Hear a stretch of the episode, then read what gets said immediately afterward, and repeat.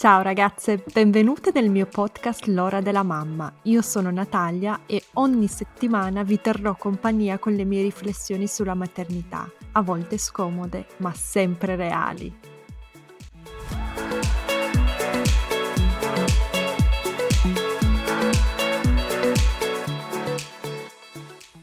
Ciao ragazze, prima di passare all'importantissima puntata di oggi volevo fare un piccolo annuncio. Finalmente ho ascoltato le vostre richieste e ho deciso di aprire una pagina per le donazioni. Quindi se vi piacciono i miei contenuti che produco per il podcast, il mio lavoro su Instagram e, e vi farebbe piacere sostenermi con un'offerta libera, cliccate al link nella descrizione, finirete sul sito Ko-fi e lì potrete offrirmi un caffè appunto o perché no un bicchiere di vino per mostrarmi il vostro apprezzamento. Vi ringrazio in anticipo e grazie per l'idea perché è partito tutto da voi.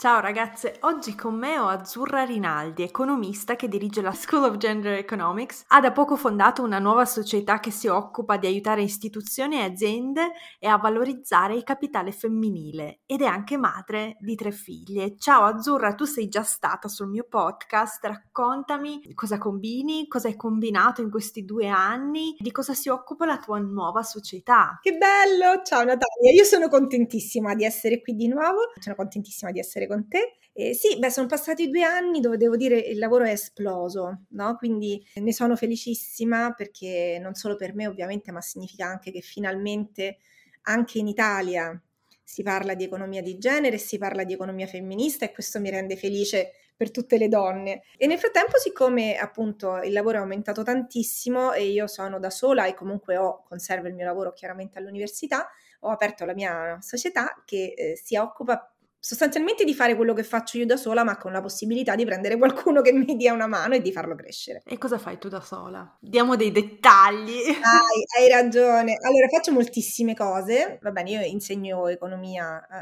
eh, in Sapienza Online, che è il mio lavoro tradizionale, dove dirigo anche questo centro di ricerca che si chiama appunto School of Gender Economics, che è un centro di ricerca proprio di studi di economia di genere e femminista. E diciamo che questa è la parte, no, un po' più tradizionale, quindi tutto quello che immagini possa fare una professoressa dell'università. È quella che la gente capisce. Cioè, appena sì. Dice no, ma io lavoro in pop, io quando dico vabbè faccio podcast, faccio it, mi, stra- mi guardano tipo ah ok, eh, tuo marito cosa fa?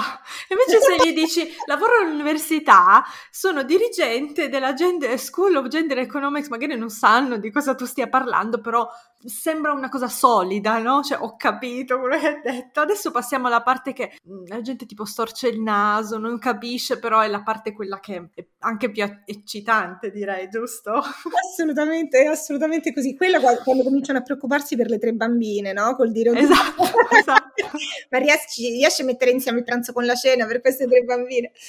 E, allora, la parte dove io mi diverto moltissimo è invece appunto tutta quest'altra parte, che è una parte sostanzialmente di divulgazione, quindi Quindi eh, scrivo moltissimo, scrivo tanto e parlo tanto, ecco, diciamo questo è in sostanza. E scrivo libri, scrivo articoli, scrivo su riviste, scrivo su quotidiani, adesso sono diventata opinionista della Svolta, che è il quotidiano diretto da una donna finalmente, eh, da Cristina Tagliabue. E poi eh, faccio divulgazione, quindi vado a parlare dei temi della parità di genere, del suo impatto sull'economia, Uh, in eventi, in festival, diciamo in, in tutti gli ambiti in cui riusciamo a portare questo tema.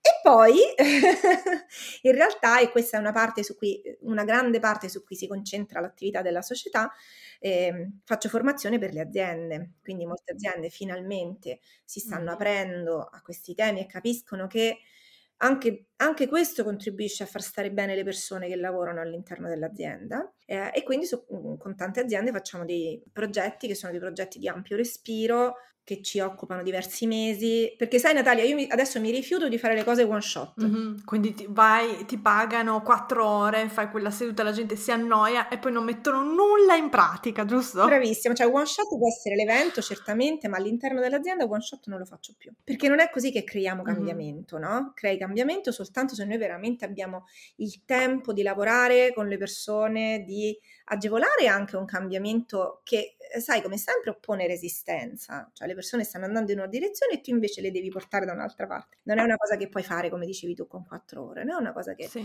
ha bisogno di un po' più di respiro e un po' più di tempo. E proprio per questo anche, diciamo, ho cercato di combinare le cose che faccio e quindi do alle aziende una fotografia con una survey quantitativa prima e dopo, così almeno loro capiscono quanto siamo riusciti a portare veramente un cambiamento, un miglioramento. Certo, sì.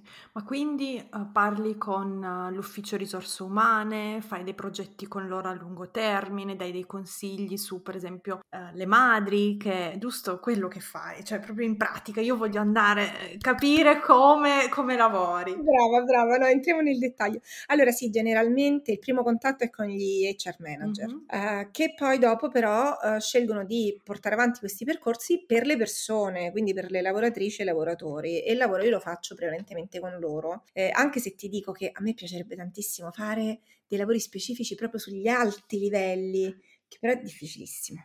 Cioè loro prendono accordi mm. e poi dopo tu lavori con le persone, ma sarebbe molto bello, no, poter lavorare su due piani. E con le persone noi fa- facciamo un po' di lavoro di empowerment finanziario, un po' di lavoro di awareness finanziaria ed economica, cerchiamo di capire quali sono quei meccanismi in cui si annidano tante volte dei pregiudizi di genere che noi magari non abbiamo visto mai, perché non ci, è talmente normale, no, che non ci siamo mai fermati a pensare. E poi accanto a questo, e ho finito, credo, l'ultimissimo lavoro che facciamo anche con la società è, è relativo alla certificazione di genere, perché nel nostro paese adesso, da, da aprile dello scorso anno, è diventata, è rientrato in realtà, è stata citata nel P N R R, quindi come le aziende ci, si certificano per la qualità, per la sostenibilità, per la sicurezza, adesso c'è una certificazione che viene fatta con l'ente certificatore più importante, direi, in Italia, ma anche uno dei più importanti al mondo, che è Rina, e si certificano anche per gender equality. E una ventina di giorni fa il premier italiano Mario Draghi ha detto che questo diventa un criterio premiale per le aziende che vogliono accedere ai fondi del P N R R, e quindi questa è un'altra parte di lavoro che facciamo. Ok, quindi le aziende sono spinte dall'altro a partecipare a questi... Esattamente. Ma perché interessa alle aziende? Adesso parliamo di questo invece. Perché dovrebbe interessare le aziende? Purtroppo non interessa ancora tutte le aziende, diciamolo chiaramente. Purtroppo è verissimo, devo dirti che uh, sono soprattutto le grandi aziende, sono soprattutto le multinazionali che anche qui in Italia si stanno muovendo. E qualche media azienda, le piccole aziende mm. ancora proprio non ci arriviamo.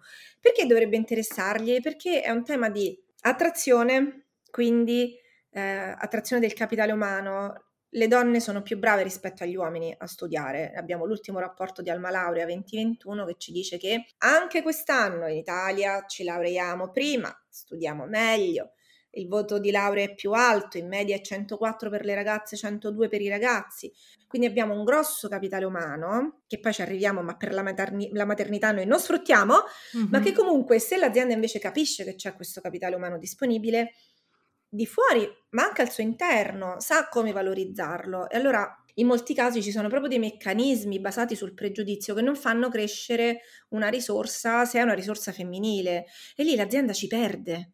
Capito? Perde in termini di produttività, perde in termini di competitività. Se invece è in grado di valorizzare queste risorse, diventa più competitiva, diventa più produttiva, diventa potenzialmente, diciamo così, che si prepara ad un percorso di crescita che è una maggiore crescita, ma anche più sana. Certo, sì. Uh, io sto leggendo, sto leggendo molto lentamente perché è un libro veramente pieno di dati, molto intenso e poco complicato, eh, Career and Family di Claudia Goldin, che è laureata a Harvard, eh, ha scritto questo libro che praticamente ti fa vedere in cinque gruppi le generazioni femminili dal millenovecento, quindi negli ultimi cento centoventi anni, e come sono riuscite queste generazioni di donne a fare le madri mentre lavorano, o lavorare mentre fare le madri, quindi far combaciare famiglia e lavoro. Siamo partiti da una situazione in cui se tu eri sposata, se ti sposavi a diciotto anni, perché ricordiamoci che nel millenovecento venti, trenta, quaranta, cinquanta, fino al millenovecentosessantuno, che è stata dalla F D A, eh, l'agenzia americana, è stata accettata, accettata la, la, la pillola, no? Quindi non c'erano i contraccettivi, quindi una volta che tu da ragazza, anche più avanti negli anni, a venti ventidue anni, iniziavi ad avere rapporti sessuali, per te era di primaria importanza il matrimonio, perché non potevi avere una gravidanza da non sposata, giusto? Beh, sia per te che per la società, che per i tuoi genitori, che per il padre, che per i bambini. Che per il figlio, che per il esattamente. Bambino, esatto. Dunque, era un bel problema.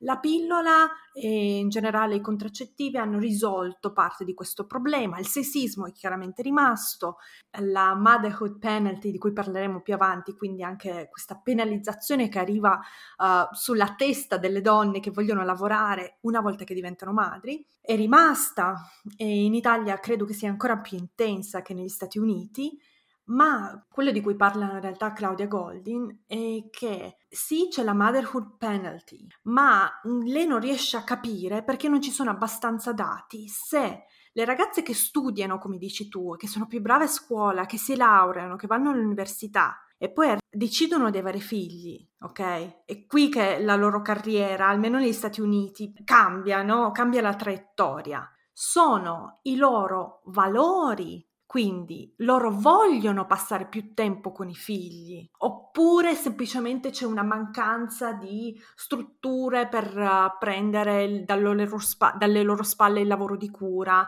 non c'è abbastanza coinvolgimento dei mariti e della società in generale. Qual è? Tu che lavori con le ragazze, che lavori anche con le donne giovani, che decidono e vogliono, magari anch'io lavoro con le donne, e il dubbio mi viene sempre ed è una domanda che mi pongono in tante, ma le donne magari non vogliono lavorare, e cosa rispondiamo a loro? Magari le donne vogliono stare a casa, ecco.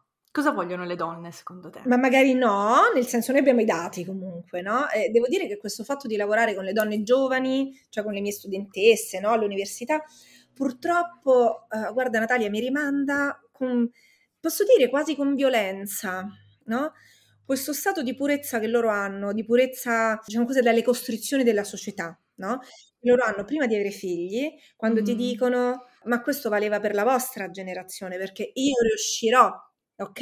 Io riuscirò, e io glielo auguro a tutte, una per una sempre, ma quando poi dopo, io devo dire che conservo degli ottimi rapporti con i miei studenti e con le mie studentesse, quindi ci sentiamo ancora dopo anni, no? Loro mi scrivono e dopo invece purtroppo la sperimentano, quindi non è il fatto di entrare sul mercato del lavoro il problema. Non è il fatto di guadagnare meno del marito, del compagno, dell'amico, giusto? Anche quello, però voglio dire, quello che proprio vediamo con i dati, no? In Italia noi abbiamo venti punti percentuali di differenza fra donne in età fertile che hanno figli e donne in età fertile che non hanno figli in termini di, di tasso di occupazione. Quelle che non hanno figli hanno un'occupazione al settantatré per cento, quelle che hanno figli hanno un'occupazione al cinquantatré per cento. Cioè perdiamo venti punti percentuali. Ti dico un'altra cosa, se hai figli, sei in età fertile e sei al sud, perdi altri diciotto punti. Okay. Quindi ecco perché no, tante volte parliamo di intersezionalità, perché non puoi vedere una cosa eh, senza vedere l'altra. Però per rispondere alla tua domanda, in realtà noi in Italia ce l'abbiamo questo dato, per esempio sul part-time, no? Mm-hmm. Il part-time, un po' come lo smart working, nasce co- auspicabilmente, diciamo, come attività rivolta a tutti e tutte, e poi diventa un'attività per categoria, uno strumento per categoria, no? Il part-time è stato così, nel senso che noi in Italia abbiamo oltre il settanta per cento dei part-time che vengono presi dalle donne. Poi tu chiedi loro, ma è un part-time volontario? sessantuno virgola due per cento ti dice mm-hmm. no. Io avrei tanto voluto continuare a lavorare, però sai, devo andare a prendere i bambini, portare i bambini, fare la spesa, preparare la cena, accudire i miei genitori, accudire i, tuo- i suoi genitori, no? Fratelli, sorelle. E si rendono molto presto conto, e di questo io parlo anche su Instagram con tante mamme, che il part-time è una vera trappola anche contro l'equità e la parità all'interno della coppia, perché un po' la società, un po' la donna stessa, un po' l'uomo ti spingono tutti insieme a fare di più in casa, a fare di più con i figli, e i compiti li fai tu, le cene le prepari tu, la spesa, i genitori, come dici tu, tutta la cura, il lavoro domestico si posa sulle spalle di queste donne, e ci mettono pochi mesi a capire ups, ma io lavoro il triplo. Sai che su questa cosa, su questa cosa ho due, due, faccio come Forrest Gump, ho due cose da dire su questo argomento. Il primo è che noi lo vediamo storicamente, no? È proprio storicamente determinato. Eh, nel, in, in The Feminine Mystique Betty Friedan ce lo fa vedere, come a un certo punto c'è la necessità, soprattutto negli Stati Uniti, dove le donne erano state chiamate in massa a lavorare, no? Nelle fabbriche e negli uffici durante il conflitto, durante la Seconda Guerra Mondiale, gli uomini tornano, quelli che tornano dalla guerra, e bisogna liberare quei posti, le donne bisogna rimandarle a casa, no? E lei ci racconta benissimo come questo è stato un lavoro culturale coordinato, quindi all'interno delle riviste, dei magazine, delle trasmissioni, si è imposta, diciamo, questa visione dell'adeguatezza, di cosa sia adeguato per una donna, e indovina un po', era adeguato stare a casa, accudire la casa e la famiglia, utilizzare tutti questi meravigliosi elettrodomestici nuovi scintillanti, no? Nella eh, neighborhood, con la gonna a ruota, i tacchi e, e i bigodini, diciamo, i rolli sui capelli. Questa cosa per realtà purtroppo noi drammaticamente ce la portiamo ancora adesso, dove il senso di, adeguate- di cosa sia adeguato e di cosa non lo sia per una donna, la società ha un modo chiarissimo di farcelo arrivare, no? E già Betty Friedan nel sessantatré diceva, eh vabbè però vedi, si passa il messaggio per cui eh, lavori e tuo marito ti lascia, beh vabbè, eh, ovvio, no? Che cosa vuoi, perché non sei femminile, poi ridefiniamola questa femminilità comunque. E quindi adesso praticamente noi ci troviamo ingabbiate in questa situazione. La seconda cosa che volevo dire, che secondo me poi in realtà viene rafforzata proprio dalla normativa in Italia. Cioè in Italia noi abbiamo cinque mesi di congedo di maternità obbligatorio, dieci giorni di congedo... Da poco, da pochissimo. Capito che sembra chissà che abbiamo fatto, di congedo di paternità. E io penso, no? Quando, che cosa succede in questi mesi? Che so, cosa succede dopo quei primi dieci giorni in cui il papà... poi dopo ritorna al lavoro, che si instaura un modello, e il modello è che siccome la mamma è oberata dal lavoro de, del bambino o della bambina, ma comunque a casa, no? Quindi magari è capace che sì, certo, abbia più tempo per preparare una cena o abbia più tempo per stirare una maglietta o quant'altro. Poi questo è un modello che rimane radicato, se anche la mamma torna al lavoro, ormai il modello è quello lì. E allora secondo me anche la normativa è proprio il tempo di cambiarla, sì, no? Sì, oltre alle norme sociali, perché tutti intorno lo fanno, tutti intorno si aspettano che tu lo faccia, anche se tu ti sbatti e dici non lo voglio fare, comunque si aspettano. Infatti questo è un messaggio che io cerco di veicolare molto chiaramente alle ragazze di cui parlavi prima tu, alle tue studentesse, no? La ragazza tipo che è anche magari l'età di mia sorella, che ha venticinque ventisei anni, che dice no, per noi sarà, sarà diverso, io di anni ne ho trentatré, quindi neanche tantissimi, so bene che non sarà diverso perché io vedo le mie coetanee, le donne anche poco più giovani di me che hanno già figli, che sono laureate, quindi stiamo parlando comunque di una fascia di donne qua che hanno una laurea, che hanno studiato, che hanno investito nella propria formazione, ok? E poi magari facciamo anche un discorsetto sulle donne che hanno deciso o non hanno potuto eh, investire sulla propria formazione, se per loro è diverso, perché è importante anche quella parte lì. Ecco, io cerco di veicolare il messaggio della re tradizionalizzazione che arriva coi figli molto chiaramente alle donne giovani, che spesso volentieri veniamo risucchiate in questa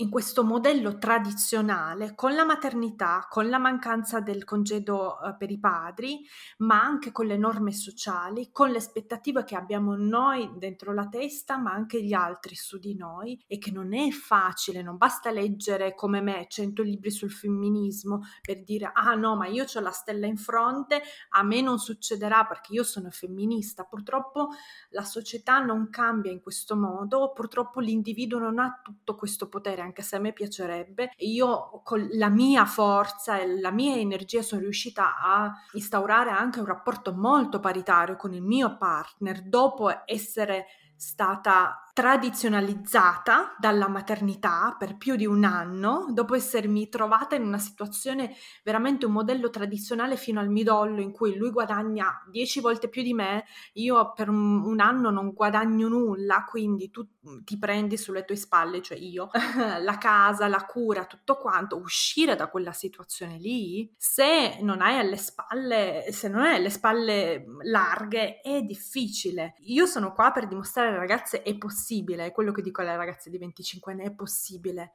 ma non pensiate che voi, solo perché siete femministe, avete studiato e siete nate nel millenovecentonovantacinque, non nel settantacinque, abbiate la stella in fronte, perché purtroppo non è così. No, guarda, hai proprio ragione. Peraltro tu fai un lavoro, secondo me tu hai trovato la cifra per dire alcune cose senza però urtare la sensibilità di nessuno, no? Quindi hai trovato una chiave che secondo me è molto efficace, perché sai che poi alla fine, come dicevi tu giustamente, non tutte noi abbiamo raggiunto lo stesso livello di consapevolezza, no? E, e quindi il senso, diciamo, di cosa sia adeguato e cosa non lo sia, poi dopo intacca quello che tu pensi di te, oltre che quello che gli altri pensano di te. Quindi bisogna trovare il modo per dire queste cose senza andare a ferire le persone. Secondo me tu sei riuscita mm-hmm. a trovare un modo che è un po' ironico, ma che non è no frills, quindi è molto diretto, in cui riesci a dire queste cose, perché è difficilissimo, è difficilissimo a volte anche parlarne con le amiche, no? Che vedi che sono magari incastrate in certe situazioni mm-hmm. eh, complicate, diciamo così, in termini di cura. Io devo dire che mi piace molto il lavoro che fai anche proprio sul lavoro di cura della casa, no? Che non ti definisce. È una cosa pazzesca doverlo dire ancora, però è così. No? E, e, e secondo me un altro tema che forse avevamo trattato già l'altra volta è, è il tema della scelta, cioè alla fine tu scegli che tipo di persona essere, scegli che tipo di donna vuoi essere e no matter what, cioè a un certo punto ok va bene, capito, non c'è problema. Io per esempio eh, eh, sono quella che parte, no? Sono quella che se ne va. Poi, poi ti dico una cosa curiosa, ma raccontami questa cosa della partenza, ti dico una cosa curiosa della partenza e del modo in cui le donne accademiche che, che lavorano nell'academy um, ho letto proprio un paper, un articolo scientifico da poco in cui dice che il modo in cui le donne che hanno studiato all'università, che lavorano all'università, fanno le madri in modo empowered. Ragazzi, scusate se usiamo tutte queste parole in inglese, ma io non so come dirlo in italiano. Cioè, eh, cercano di uscire dalla maternità istituzione, istituzionalizzata, e proprio quella partenza, perché hanno i convegni, hanno i congressi ed è una cosa, tu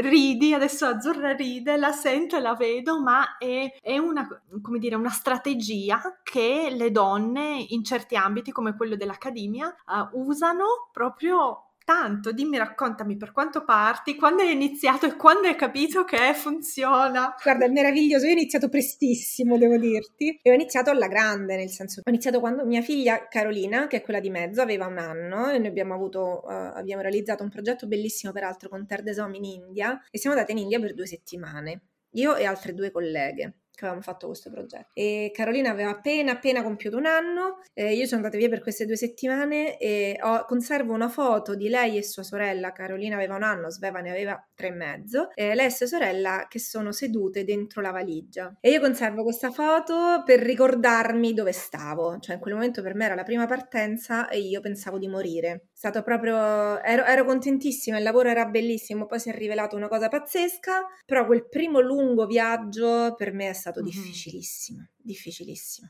Questo stiamo parlando del duemilaquindici, e poi non ho smesso più, perché come dici tu, in realtà l'accademia, uno degli aspetti positivi è che tu vai nelle conferenze, vai a, a ti devo dire, magari a coordinare dei progetti. Noi abbiamo fatto un progetto bellissimo quando ancora si poteva in Libano, eh, a Beirut, con le donne siriane rifugiate, e quindi facevamo proprio avanti e indietro, stavamo lì una settimana, poi tornavamo un po', poi dopo riandavamo, poi tornavamo, e, e poi ci sono le conferenze, c'è una conferenza che è una cosa meravigliosa, perché diciamo funziona che c'è questa conferenza, tutte le accademiche e gli accademici mandano la loro idea, la loro ricerca, il loro progetto, e c'è il comitato scientifico che seleziona quelli che sono migliori, più aderenti al tema o così via. Quindi quando ti arriva quella mail, eh, capito, in cui ti dice sei stato selezionato, tu hai già la valigia pronta, una cosa meravigliosa.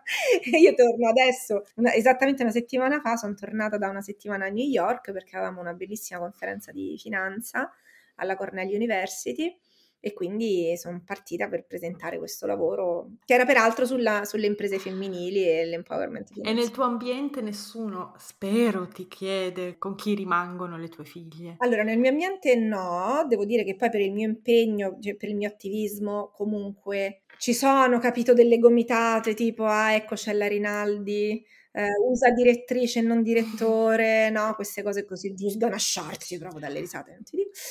Però a me succede quasi tutte le volte in cui parto che c'è, arriva qualcuno che mi dice e le bambine, e io adesso rispondo sempre così, mannaggia le bambine, ecco che dovevo fare, diceva quella cosa, eh, ci ho pensato.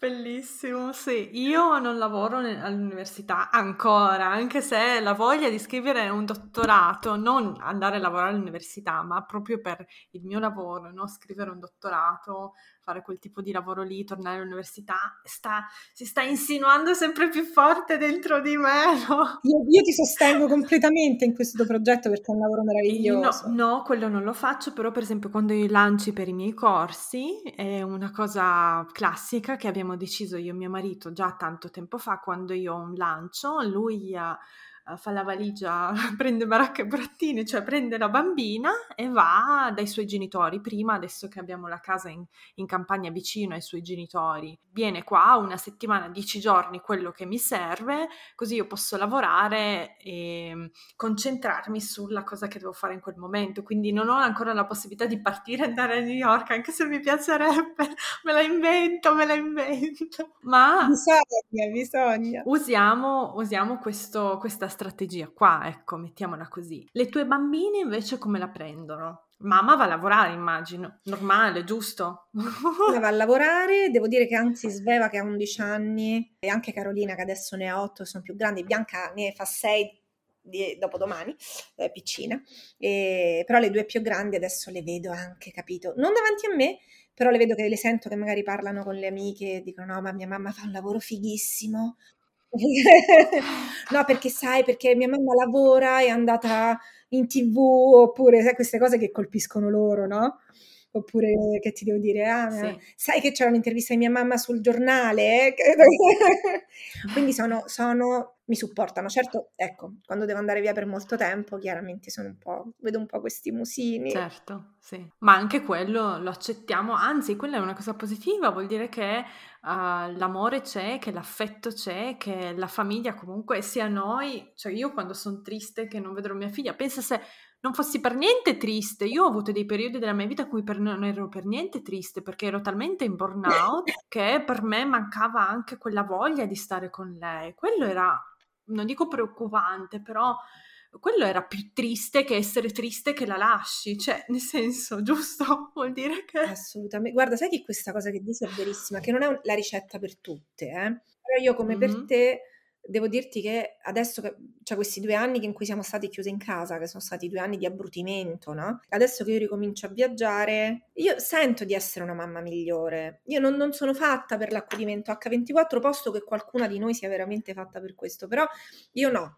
Cioè non, non riesco, io ho bisogno di avere i miei spazi, ho bisogno di avere i miei tempi, ho bisogno proprio di spostarmi, capito? Quindi...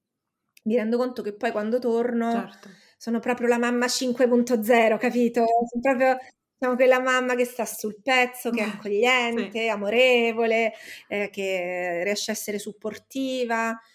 A, a me succede molto meno quando invece non riesco a prendermi i miei spazi. Mm-hmm. Stavo però pensando a qualcuna che potrebbe sentire la nostra, la nostra intervista e dire sì, ok, però voi siete privilegiate. Azzurra è um, direttore, direttrice della School of Gender, Gender of, um, Economics e fa tutte queste cose bellissime, la intervistano ovunque, quindi anche le sue figlie l'ammirano, il marito probabilmente l'ammira, tutta la famiglia l'aiuta ed è giusto, cioè io adesso ho visto tanti, gior- tanti articoli sulla Cristoforetti eccetera, sì, tutte le chiedevano dei figli, però diciamoci la verità, se una che fa la, l'amministratrice delegata di um, Google, Yahoo o qualunque altra azienda gigante ed anche madre, lì è sempre giustificata perché tu hai il carrierone, giusto? Tu parti perché devi portare una palata di soldi a casa, giusto? O comunque devi portare questo articolo perché c'hai uh, trecentomila follower su Instagram, quindi sei un influencer, oppure sei Chiara Ferragni che sei la influencer per eccellenza, quindi sì, ti prendiamo un po' in giro, però non è quella discriminazione, no? Comunque Chiara Ferragni porta i milioni a casa, quindi la, la, eh, ragazzi, di che dobbiamo parlare? Non si deve giustificare con noi. E invece la madre che lavora in una cittadina più piccola, no? La situazione classica in Italia, che fa il part-time, che ha uno o due figli, che il marito lavora il doppio delle ore, che non può partire perché non ha questo privilegio, che...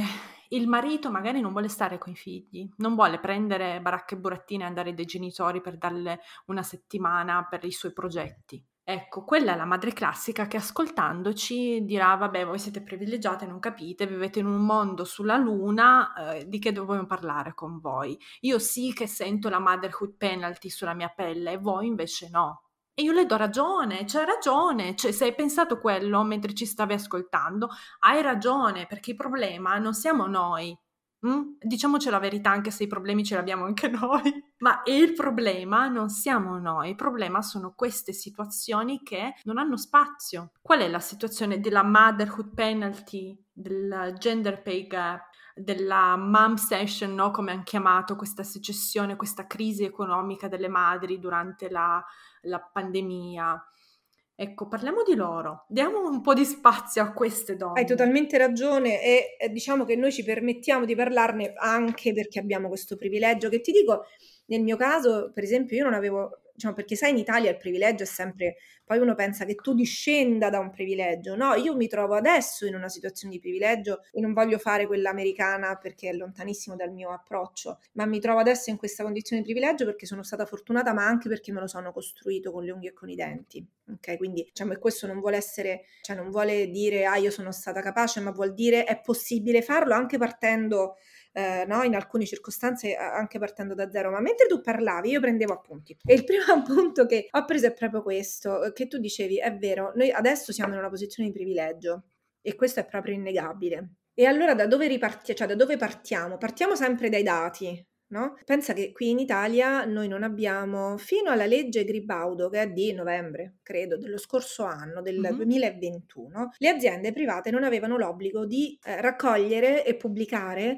i dati sul divario salariale fra uomini e donne. Quindi la verità è che noi questi dati non ce li abbiamo, abbiamo delle proiezioni, abbiamo dei dati che si basano sul settore pubblico, dove questo gender pay gap è del due per cento, mm. abbiamo delle proiezioni sul settore privato in base a quelle aziende che volontariamente hanno raccolto e pubblicato questi dati e le proiezioni ci dicono che nel privato è il diciassette per cento, ma la verità è che noi non lo sappiamo. Adesso eh, alcune tipologie di aziende hanno l'obbligo finalmente di raccogliere questi dati. A che cosa ci servono questi dati? Ci servono per capire che purtroppo di nuovo dobbiamo partire da re- dalle relazioni che noi abbiamo con il denaro, perché noi donne abbiamo col denaro una relazione complicatissima, un po' perché ci insegnano che signora non parla di denaro, che è volgare, che non è un argomento, no? Un po' perché ce lo insegnano con la paghetta. Gli studi ci dicono che le bambine ricevono la paghetta non solo in un importo inferiore rispetto ai bambini, mm-hmm. ma anche con meno, con meno continuità, e questo secondo me è ancora più grave, perché i bambini hanno un ciclo del desiderio che viene soddisfatto, no? E quindi è arriva il sabato, faccio per dire, ricevo la paghetta, aspetto tutta la settimana, riarriva l'altro sabato, io riho la paghetta. Okay? E le bambine no, e abbiamo questa sospensione del desiderio che non viene riconosciuto, anche lì insegniamo. Cioè non, non chiedono più i soldi? Non vogliono più. Mi ha dato sempre. Mm-hmm. Allora quando le bambine chiedono spesso la risposta è vabbè ma se ti serve qualcosa me lo chiedi e ci penso io. Vedi come ci risuona?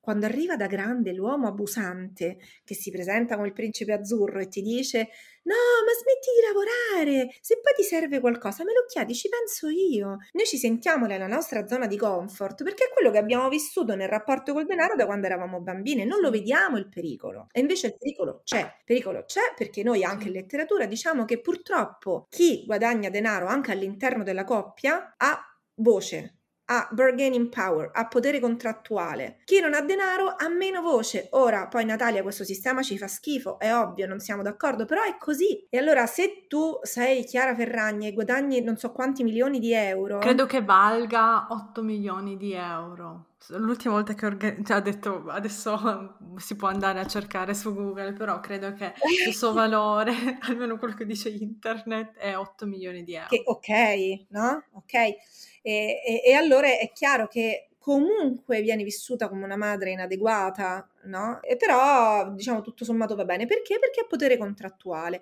Se ci sarebbe poi da dire anche un tema su questi influencer, cioè se gli uomini fossero influencer, cioè un bellissimo articolo accademico però, che ci fa vedere come se gli uomini fossero influencer, questo sarebbe la nuova frontiera, come è stata le dot com, come è Bitcoin, come è questa roba dove sono gli uomini. Siccome le donne sono influencer, allora viene un settore che viene sminuito, anche se fa girare sì, milioni di l'economia, sì. Anche se è un lavoro a tutti gli effetti, anche se è un, spesso volentieri un lavoro super interessante, hai delle occasioni che non avresti in nessun altro ambito, è la libertà, la flessibilità, la possibilità di decidere tu quanto guadagnare, che dite ma adesso quanti lavori sono così? Capisci? No? Ma questo metteva proprio, questo studio mette proprio in relazione una serie di ricorrenze per cui quando il lavoro è femminile e allora viene, no, eh, svalutato. Però ritornando alla tua domanda Eh, originaria, da dove partiamo, come ci rivolgiamo alle donne che invece non si trovano in una situazione di privilegio? A me piace molto il lavoro che tu fai sul prendersi tempo per sé, che come dici tu giustamente non è fare la doccia, non è andare in palestra, perché quello, andare dal dentista, perché diciamo che quella dovrebbe essere la base del tuo range di possibilità, ma io la butto lì, nel senso che molte, molte donne di queste che sono a casa e che hanno delle difficoltà, o anche chi lavora poco, viene pagata poco, in realtà avrebbe tutte le capacità per fare una propria impresa. Quello che noi stiamo, e lo dico perché, perché lo dico sulla scorta dei dati, quello che noi stiamo vedendo in Italia, dal duemilaquattordici, sono quasi dieci anni, il tasso di crescita delle imprese femminili è tre volte più alto rispetto a quello delle imprese maschili. Tu dirai, vabbè, in termini percentuali che ci vuole sono di meno. No, no, in valori assoluti. Cioè nascono tantissime imprese femminili. E perché? Perché noi a un certo punto, posso dirti, ci stufiamo. Mm-hmm. Ci stufiamo, capito, del colloquio, di quello che ti dice ah, hai figli, vuoi figli. L'altro giorno mi ha scritto una mia studentessa, l'hanno fatto un colloquio pazzesco, hai figli, vuoi figli, sei fidanzata, non sei fidanzata, sei etero, ma come ti permetti di farmi delle domande di questo tipo? E allo stesso tempo, una volta che tu entri, entri sul mercato del lavoro e non vieni valorizzata e non riesci a fare carriera e, e non riesci a progredire, no? E a un certo punto la nostra reazione qual è? Lo sapete che vi dico, adesso mi faccio un'impresa mia, che diventa proprio un momento, un'occasione, io la vedo su due piani. Piano individuale, un momento di grande riscatto, no? Delle nostre capacità, della nostra determinazione, delle nostre competenze. Sai, abbiamo il dato sul duemilaventi, quindi l'anno del lockdown, dove noi sappiamo il carico di cura sulle spalle delle donne italiane è stato pazzesco. Noi abbiamo sofferto, sì.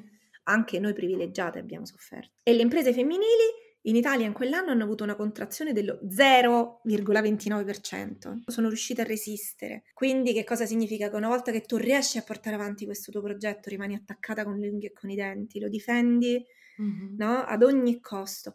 E due, io ti dico la verità, il secondo aspetto che vedo è proprio su un piano di cambiamento collettivo, perché come facciamo a portare il cambiamento anche valoriale se non creando noi delle iniziative anche imprenditoriali in cui portiamo il nostro microcosmo di valori, in cui portiamo l'equità, in cui portiamo la meritocrazia, in cui portiamo l'assenza di pregiudizi. Lì noi creiamo una massa critica, capito?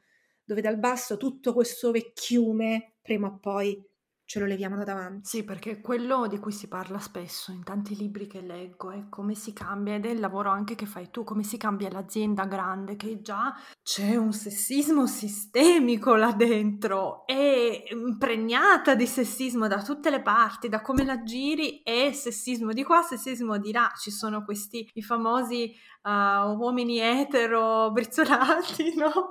Di sessanta anni che hanno tanto denaro, tanto potere e hanno la moglie chiaramente quasi, casalinga o quasi a casa coi figli, perché anche quello c'è stato in, nel libro di Claudia Goldin c'è anche un, un capitolo molto interessante sulle donne dipendenti economicamente dagli uomini di potere, quindi su quanto um, spesso succeda che le donne che sono sposate con uomini di potere, uomini ricchi, decidano di eh, diventare dipendenti economicamente, anche se hanno un loro lavoro, una carriera o dei progetti, decidono di rinunciarci, ed è una cosa che vediamo spesso, politici, C E O, C F O, insomma i, tutti gli uomini di potere che hanno un po' di soldi, che hanno un po' di carriera, eh, da una parte non so se scelgono delle donne che sono più disposte a fare queste rinunce, oppure le donne si vengono costrette in quella situazione a fare queste rinunce e quindi andare part-time e mettersi un passo indietro, come eh, diranno a Sanremo. Beh, sai, è molto complesso secondo me, perché voglio dire, nel momento in cui tu cresci con l'idea che un uomo ti debba salvare, se fai un percorso di consapevolezza, capito, ti arriva magari al tuo marito, al tuo marito, al tuo compagno, arriva una proposta di questo tipo e tu lo vedi come la salvezza del nucleo e quindi anche la tua. E quindi che cosa fai? Investi sulla sua vita e non investi sulla tua vita, che ti dico secondo me è proprio perdente, no? Perché noi vinciamo quando investiamo sulla nostra di vita e non sulla vita delle altre persone, che poi sono persone, quindi possono essere delle persone meravigliose, possono essere delle persone super volubili. Tu puoi firmare un accordo prematrimoniale, tutto quello che vuoi, ma la tua vita, no? Cioè io penso che ciascuno, penso a ciascuno e soprattutto a ciascuna, devo dirti, di noi, come un carico di aspettative, eh, di sogni, di desideri, no? Su due gambe. Noi andiamo in giro con il nostro corpo, ma dentro di noi ci sono le nostre proiezioni, dentro di noi ci sono le voci dei nostri genitori, dei nostri nonni, che noi utilizziamo in un senso o nell'altro, no? Cioè per quello che volevano per noi o che non volevano per noi. Adesso ti faccio ridere, mia mamma per esempio, che è una donna meravigliosa, ma mi diceva sempre, no vabbè ma trovati un uomo, no? Mm-hmm. Trovati un uomo, ma che ne so, uno che faccia l'imprenditore. E adesso io posso dire come Cher, mamma, l'imprenditore sono io. Ma sai una cosa che mi fa ridere, che ci penso anch'io, che mia madre, che è immigrata in Italia, no? Quindi in Italia ha fatto sempre un lavoro molto modesto, ha fatto l'operaia in fabbrica, eccetera, diceva a me, ma ha sempre lavorato, ecco, mia madre ha sempre lavorato, ha sempre avuto i suoi soldi, sempre, anche quando io ero neonata. Mi diceva, eh, vabbè, ma adesso che, dai, adesso devi trovarti il marito, lascia stare sta cosa della studio. Cioè volevano che studiassi, no? Volevano che, fu- erano contenti che mi fossi laureata, che fossi partita per la Germania, che avessi fatto l'anno in Inghilterra, che conoscessi tutte queste lingue, che fossi ambiziosa, era tutto importante, bellissimo. Ma finalmente quando ho fatto Emilia, quando sono rimasta incinta e sono andata a convivere con mio marito, lì hanno, cioè mi hanno proprio detto, vabbè adesso posso fare, proprio per tirare il sospiro di sollievo, finalmente, vabbè adesso, se, adesso ti sposi, c'è cioè una figlia, adesso sì che ce l'hai fatta per loro, capisci? Io invece mi ricordo che ero miserabile, io avevo una figlia, un marito, un marito tra l'altro, ecco, proprio eh, a quei tempi faceva un lavoro molto ben pagato, ma era sempre via, faceva l'amministratore delegato di un'azienda, guadagnava tanti soldi, io ero la persona più miserabile sulla faccia della terra. E quando i miei genitori e alcune altre persone mi dicevano eh vabbè ma adesso che da, da, da qui, qui ormai hai raggiunto un livello wow, no, da qui puoi solo volare, e io mi sentivo così miserabile dentro, cioè proprio c'è questa norma sociale che deve essere dipendente, ne parla anche Simone de Beauvoir, no? Che per le donne è molto difficile uscire da questa norma sociale che tu puoi dipendere da un uomo, che questo è, anzi è una cosa buona e giusta nella nostra società, dipendere da un uomo. Ma guarda, è, è pazzesca questa cosa che dici, mi apre proprio un... mi squarcia. Ti dico ancora, quando io appunto iniziato a lavorare molto bene, mm-hmm. no? E a guadagnare, questo per dire, lo, ho piacere di condividerlo perché se no, come dici tu, da fuori no, noi sembriamo Wonder Woman, invece no, proprio no, cioè ciascuna di noi poi si porta, no? E anche il peso delle sue scelte. E io ricordo che quando ho iniziato a lavorare molto bene, quindi fatturavo bene e così via, e mia madre mi disse, beh non far vedere però tutto a Luca, cioè che magari poi la prende male, no? Quindi lei carina me, si preoccupava per lui, si preoccupava per il nostro matrimonio, ma il sottotesto lì era, cioè cavolo, rimani un passo indietro, no? Quindi devo dire che, che qual è poi il lavoro che noi facciamo? Il lavoro quotidiano di decostruzione, perché io alla fine queste parole poi dietro in una parte della mia, del mio cervello ce le ho, sì. Capito? E quindi che cos'è che faccio io che sarà quello che fai tu? Decido quotidianamente di decostruirle, decido quotidianamente di dire ok, vi vedo, lo so che siete lì, tutto il carico di aspettative sociali, che dovrei stare a casa, che non dovrei partire, che non dovrei avere una mia impresa, che non dovrei fatturare, che non dovrei salire sul palco, non dovrei ridere troppo, non dovrei, no? Tutte queste cose che non dovrei fare, lo so che siete lì, io vi vedo, non è che decido di non vedervi, io decido di vedervi tutti i giorni e vi dico per me no, ok? Per me no. io non è questo quello che voglio per me, per le mie figlie, ma non è questa la persona che voglio diventare. Perché devo dirti la verità, a un certo punto io stesso ho avuto no, la tentazione di dire vabbè basta, cioè io queste cose non le voglio vedere più, però poi ti macerano, e invece secondo me è meglio vederle. Qual è tutto il set delle cose su cui non siamo compliant, non siamo adeguate rispetto alle aspettative sociali, tutto quello benissimo, ma guarda, io ti dico adesso ci scherzo perfino, cioè basta decostruirle, decostruirle quotidianamente, farle uscire e, e, e sbrindellarle. Sì, sì, mi ricorda, oggi è la giornata delle citazioni, non so cosa succede, ma mi ricorda Black Milk, no? Che è un romanzo di questa autrice turca di cui non mi ricordo il nome, andate a cercarlo, e, e di cui, in cui lei quando diventa madre ha proprio questi, queste discussioni, no? Dentro la sua testa con le altre persone, con le altre immagini e caratteri della sua personalità, no? Quindi c'è la donna in carriera, perché è un'autrice turca molto molto di successo, c'è la madre che prima non ha anche, prima dei quaranta anni non ha mai conosciuto, no? C'è lei madre, la maternità, lei Demetra, poi c'è l'altra che è molto preoccupata per il suo aspetto fisico, la terza che invece è tipo la fisica con gli occhiali, che è tutta lì, io voglio solo fare ricerca, e lei eh, cerca ad un certo punto, all'inizio del romanzo non vuole parlare con il suo personaggio madre perché non ha mai riconosciuto che potesse essere una madre amorevole, eccetera, e possesse, potesse essere un ruolo per lei, e tanti personaggi di questi proprio li ignora, li silenzia. All'inizio fa un percorso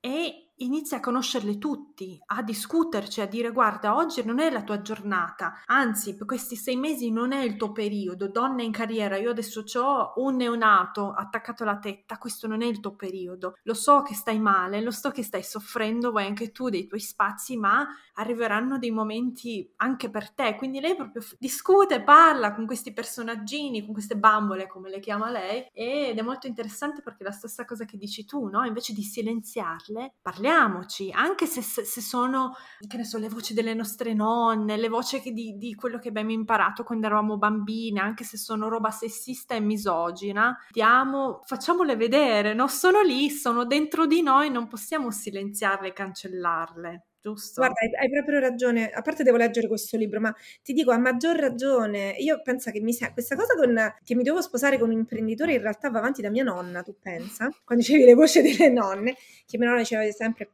come sarebbe bello però, certo, dai, eh, troviamoci un imprenditore, poi dico ma che vi frega, ma perché proprio l'imprenditore, no? E, e però lo sai che, ecco, questo sempre per normalizzare poi le nostre vite, che se no sembrano, no, le, veramente le vite wow, invece no, cioè sì però anche no, no, nel senso, eh, sai che io ci ho messo quasi due anni da quando ho deciso di aprire la mia società a quando l'ho aperta, quasi due anni perché ho dovuto decostruire in questi due anni, mm-hmm. Cioè è stato un lavoro faticosissimo per me, capire che no, questa cosa me la potevo andare a prendere, che poteva essere una cosa mia, che potevo farmi carico, in realtà dire di no, no? Cioè dire di no alla mamma, dire di no alla nonna, dire guarda questa cosa io non la farò, perché poi questa cosa di- diventa invece quello che sono io, non voglio vicino a me qualcuno così, voglio io essere quella persona lì, no? E, e però ecco, è, è un lavoro molto difficile, però come dicevi tu giustamente, se non le vedi non riesci a decostruirle, se invece le vedi hai la possibilità appunto di dialogarci, di ven- scenderci a patti, diciamo così. Azzurra, invece torniamo a un argomento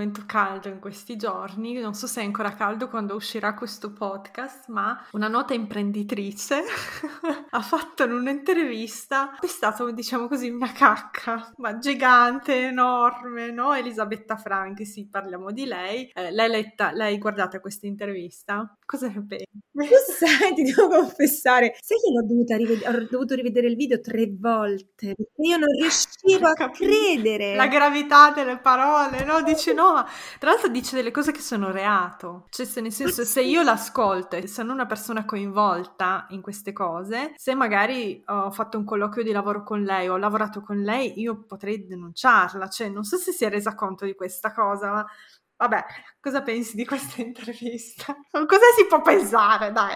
Cosa pensare? Ma veramente, ma guarda, ti dico, l'ho dovuta riascoltare, me l'hanno mandata, allora tu, la mattina, no, io mi sveglio e spesso già il telefono, come succederà anche a te, già il telefono è intasato di cose sì. Che succedono. In, in alcune mattine dicono, ok, a, a, almeno il tè. ok? E poi dopo mi scimento. Ma erano talmente tante che ho detto ok, vediamolo. E poi ho detto no, ok, devo aver capito male, rivediamolo. E poi ho, bisogno, ho avuto bisogno di una terza visione, perché io non riesco a credere, ok? Non riesco a credere, ma ti dico, guarda, aggiungo un'altra variabile. Allora, che cosa dice? La Franchi dice non puoi mettere in posizioni di comando delle donne che non abbiano superato gli A N T A, perché dopo una certa età, se dovevi fare i figli l'hai fatti, dice proprio così, no? Se dovevi fare i figli, li hai fatti. Eh, se dovevi... Quattro giri di boa. Se dovevi crescerli, li hai cresciuti. Se dovevi... Hai divorziato e puoi stare a lavorare con me acca ventiquattro. Allora... E io ti dico, allo stesso tempo penso sempre anche all'altra persona, anche quando succedono le cose in tv, no? Che io non vedo, sai che io non vedo la tv? Io non vedo la tv dal duemilaquattro, quindi diciamo alcune cose le vedo perché me le mandano, ma ho proprio basta, mm. questa salute eh, mentale. Però ecco, ho visto questa cosa e ho pensato, ma, ma l'intervistatrice? Cioè per, perché gli altri non dicono in quel momento? Perché che sorridono, dico? Che stanno lì seduti, no? Ma eh, secondo me qua è interessante anzi analizzare questa cosa, che le persone sono sedute, Non, non vengono scomposte dalle sue parole, nessuna non fa neanche un sospiro, wow. eh, sì, nulla, ah, perché siamo talmente abituati a queste, a queste posizioni di forza che dicono queste cose, soprattutto in Italia, che passano inosservate a queste norme sociali, anzi nei messaggi anche qualcuno ha detto vabbè ma nel mondo del lavoro è di così, che cosa ha detto? Lei solo semplicemente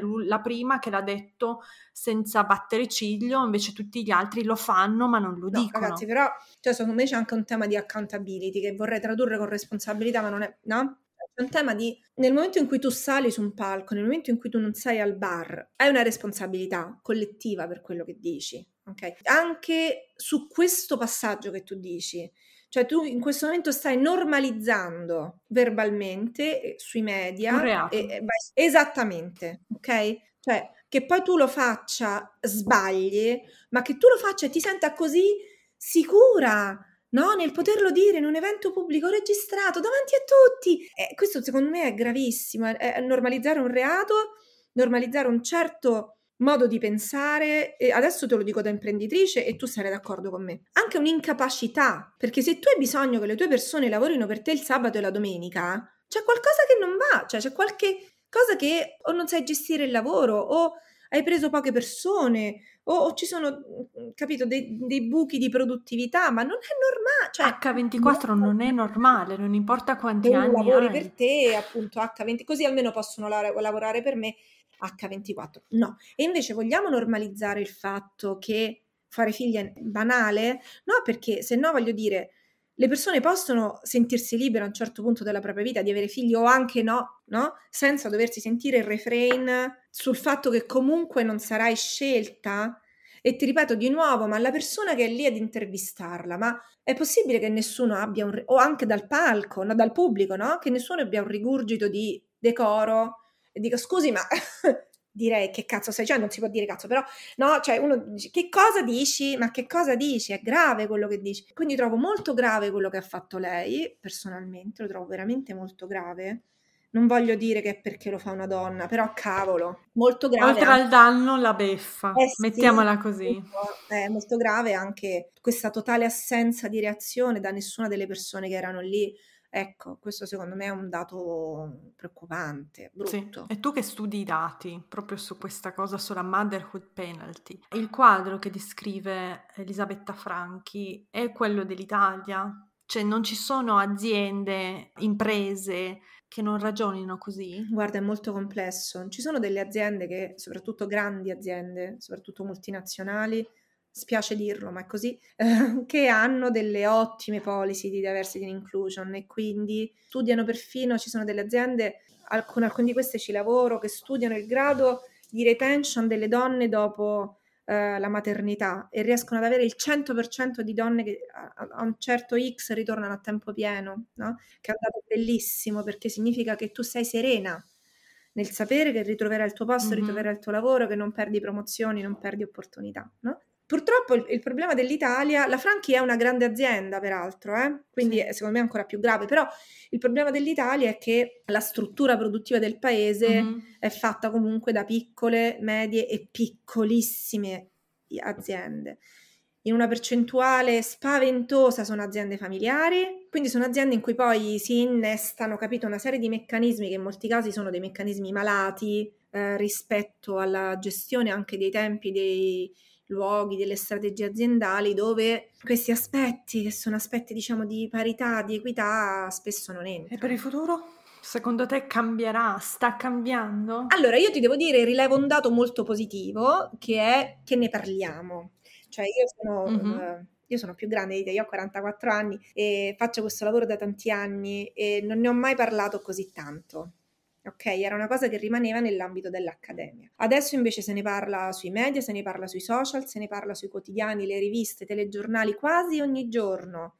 Se tu giri trovi almeno un tema di eh, equità di genere che viene affrontato, e questo è un dato molto positivo. Questo non ci deve far mollare la presa, cioè quindi se tu mi chiedi per il futuro io ti dico... Dobbiamo presidiare ogni istante, dobbiamo presidiare ogni spazio, dobbiamo accogliere ogni opportunità mm. di portare avanti queste, questi ideali di equità, che è assurdo, ma è così, in tutti i posti in cui riusciamo, in ogni occasione in cui riusciamo. Che abbiamo un follower o ne abbiamo cento milioni non fa niente, cioè comunque ciascuna di noi, ciascuno di noi, perché abbiamo anche degli ottimi alleati, secondo me non dobbiamo sederci adesso, no? Invece al contrario è proprio il momento per pigiare sull'acceleratore. Assolutamente. E a proposito di alleati, parliamo di uomini un attimo, perché questa nostra evoluzione, questo nostro cambiamento dipende anche da loro. Dipende dai padri, che devono fare certi casi, in certi casi un passo indietro rispetto alla loro carriera, rispetto alle ore lavorative passate in azienda, rispetto al tempo che passano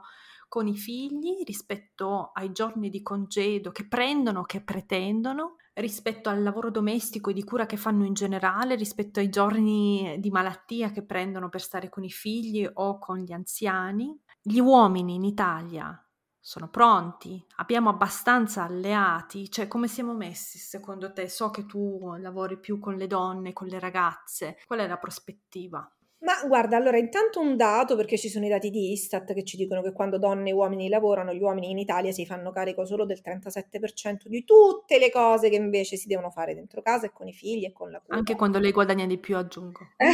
Sempre, comunque, mm-hmm. nel senso che c'è questa, questo tema qui. C'è un, un, un grande tema di tempo, nel senso che quanto più tempo noi donne togliamo uh, no, a quello che potremmo essere, perché dobbiamo da sole fare questi lavori, e tanto più perdiamo noi, ma perde anche la collettività nel suo complesso, perché è reddito che non produciamo, sono gettito fiscale che non entra nelle casse dello Stato, quindi se non ci bastasse il fatto che non è giusto, pensiamo che siamo tutti più poveri. Beh, io vedo un dato molto positivo invece nelle nuovissime generazioni. È chiaro, io ho uno spaccato che non, è, non può essere rappresentativo di tutta la popolazione, no? Però i miei giovani, le, le mie classi, la consapevolezza, l'acume che hanno adesso dieci anni fa non ce l'avevano, quindi vedo anche i ragazzi, posso dirti, meno aggressivi anche nella loro mascolinità, mm-hmm. ok? Quindi meno macio macio, che è questa cosa che proprio basta, non ci piacete, non ci piacete così, ok? Cioè disclaimer, non ci piacete. Certo, devo dirti, qua c'è proprio, capito, c'è, c'è bisogno di un senso di responsabilità collettiva. Perdonami se dico una cosa che dico tante volte, ma ogni volta che la vedo veramente mi ribolle il sangue.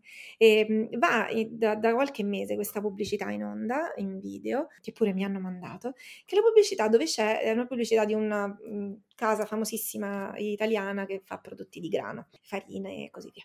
E, e c'è questa mamma che esce di casa e lei si capisce che lei ha il polso della situazione, perché va via arcigna e chiude di, di, dietro di sé la porta di casa, e poi dopo c'è questo papà che rimane con due gemelli.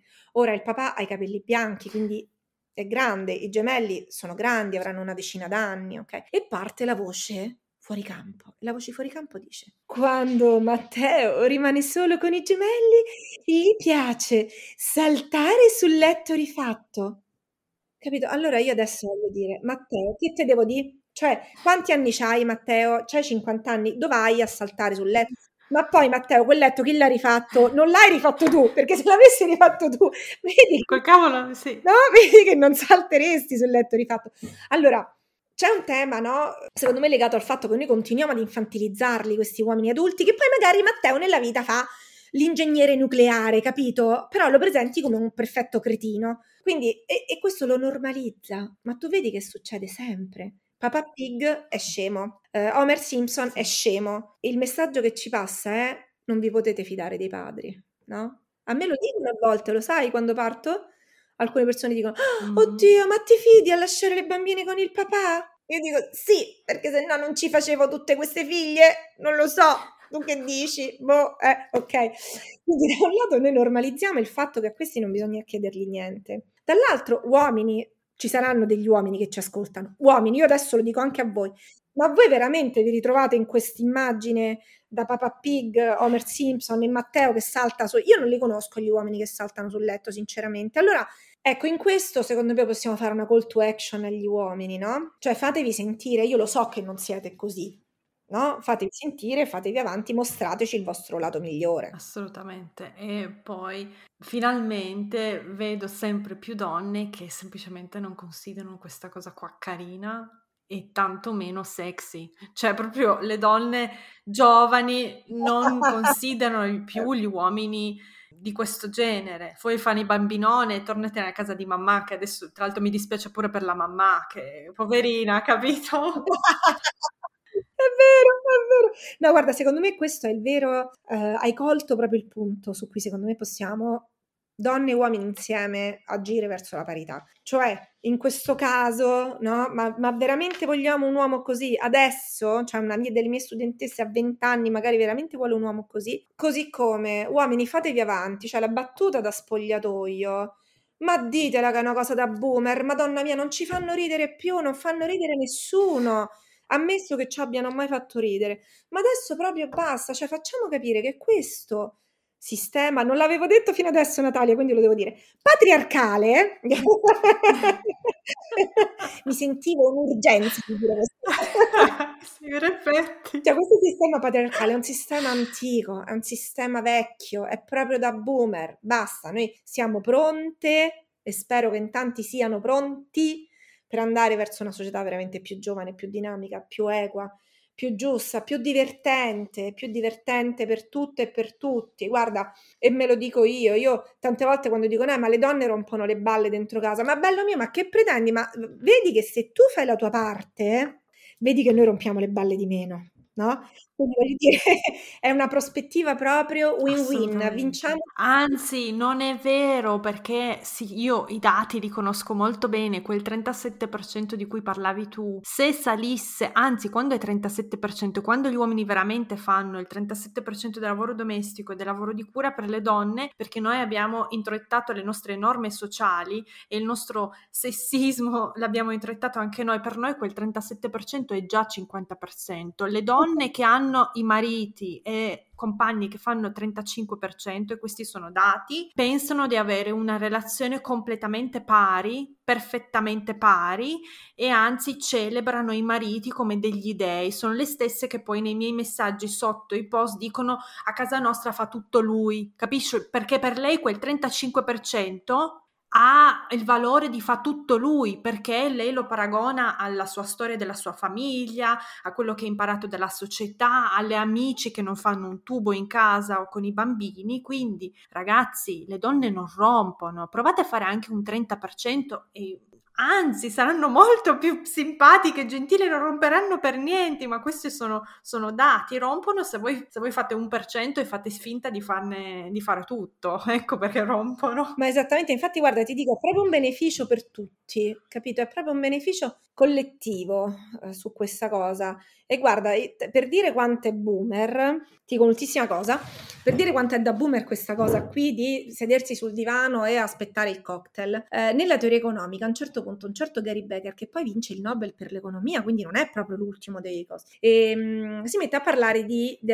diversità, che io adesso è morto, però gli volevo dire Gary anche no, stavamo bene anche senza. Allora Gary Becker parla dei negozi con i commessi bianchi e i commessi neri, con delle, dicendo delle cose razziste in una maniera pazzesca, e poi siccome Gary parte da un approccio che è molto neoclassico, quindi il mercato è perfetto, non possono esserci sbavature, tutto quello che fa il mercato è giusto, e allora gli dicono scusa vabbè, allora risolvici questa cosa, perché le donne vengono pagate di meno, no? E così diciamo chiudiamo col gender pay gap, e lui dice vi spiego io, il mercato ha ragione. perché eh, la donna è meno produttiva rispetto all'uomo. Allora dice, vabbè, ma perché fisicamente? No, no, adesso vi, vi do una bella spiegazione. Che cosa fa la donna quando torna dal lavoro? Una donna che lavora, un uomo che lavora. Cosa fa la donna quando torna dal lavoro? Torna a casa, nel frattempo fa la spesa, quando arriva prepara, pulisce, accudisce i bambini, gli fa fare i compiti, apparecchia, sparecchia, lava i piatti, stira e fa la lavatrice per il giorno dopo. Quando mi arriva sul posto di lavoro il giorno dopo, mi è stanca, capito? E quindi produce di meno. L'uomo invece che cosa fa? Dice Gary, lo scrive proprio, questo ha vinto il premio Nobel. Cosa fa quando l'uomo torna a casa dal lavoro? Si siede sulla sua poltrona, apre il giornale, qualcuno gli porta un drink. La mattina dopo, quando va al lavoro, mi è più produttivo. Allora io dico, caro amico che ci stai ascoltando, non fare come Gary. Esatto, allora dobbiamo puntualizzare qua che il nostro amico Gary ha vinto il premio Nobel tipo negli anni settanta settantacinque o una Era cosa del genere, delle... quindi, sì, quindi ecco, eh, chiaramente non ha vinto il premio Nobel l'altro giorno, se no ci saremmo... ci sarebbe stata una rivoluzione. Comunque io ho letto da poco un dato interessante proprio su sto tizio qua, che lui ha lavorato con una ricercatrice di Harvard, che, di cui non mi ricordo il nome, andrò a cercarlo se volete, che è stata la prima negli anni dieci, venti, trenta a parlare del lavoro invisibile delle donne. Cioè noi adesso ne parliamo nel duemilaventi e ha iniziato a parlarne, si è iniziato a parlarne negli anni ottanta con Hochschild, no? Ma prima di lei, quindi anche sessanta anni prima di lei, c'era questa ricercatrice che lavorava con Gary Becker uh, che ha parlato del lavoro invisibile. Sto tizio, che ha vinto il primo Nobel, ha preso il suo lavoro, l'ha messo in questa norma sociale del capitalismo uguale a produttività dell'uomo, quindi il fatto che le donne facciano il lavoro invisibile gratuitamente non fa altro che alzare la produttività dell'uomo, cioè ha dato una spiegazione scientifica coi dati a, una, a un problema eh, della società. E torna perfettamente! E torna perfettamente, sì, ma ci rendiamo conto che tra l'altro ha usato i dati di questa signora qua in maniera per lui utile e poi ha vinto anche il premio Nobel. Io lo odio, cioè, ma non sai quanti, ma lo odio. Guarda, c'è un libro bellissimo che fa vedere proprio, diciamo, la, lascia emergere tutto il contributo delle donne, delle economiste alla teoria economica e ti fa vedere tutti gli scippi. Cioè John Stuart Mill, in realtà c'era la moglie che faceva tutte le cose, che era anche lei un'economista, ma lui vince il premio Nobel. E, è proprio ricorrente, capito? Quindi sì. Azzurra, siamo a un'ora e un quarto, fra un po'. Chissà se qualcuna, ragazze, se siete arrivate a questo punto, scriveteci, scriveteci, scriveteci vogliamo conoscere personalmente. Basta. Grazie a Gary Becker, eh, così una esatto. Codice. Esatto, Gary Becker, scrivete. Allora, Azzurra, dove ti possiamo trovare? Mi trovate ovunque, letteralmente, però mi trovate su Instagram come Azzurra Rinaldi, mi trovate su Twitter come la prof Rinaldi e ringrazio sempre per il copy Giulia Blasi, eh, mi trovate su LinkedIn sempre come Azzurra Rinaldi, mi trovate su Facebook dove sono un po' meno attiva, trovate la mia opinione ogni martedì sulla Svolta e ogni tanto sul Sole ventiquattro Ore, sul Riformista, ma insomma... mi trovate ovunque, ovunque, qualunque cosa apri c'è Azzurra Rinaldi, non ti preoccupare. Grazie mille per essere stata con me, è stata una chiacchierata, io non la chiamo chiacchierata perché abbiamo parlato di un sacco di cose molto interessanti con dati, libri, consigli, roba, roba bella, interessante, quindi grazie per il tuo tempo. Io invidio le tue studentesse, le persone che lavorano a stretto contatto grazie con te, te speriamo quando inizierò il mio PhD di collaborare insieme di nuovo anche a livello proprio accademico. Assolutamente, le mie braccia sono aperte, non vedo l'ora.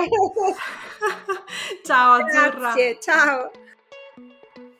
Wow, siete arrivate fin qui. Spero che questa puntata vi sia piaciuta e aspetto i vostri feedback. Potete scrivermi su Instagram o mandarmi un'email. Tutte le info sono nella descrizione. Non vedo l'ora di sentire cosa ne pensate. Ricordatevi di schiacciare il tasto segui in modo da non perdervi le puntate future. A presto e grazie!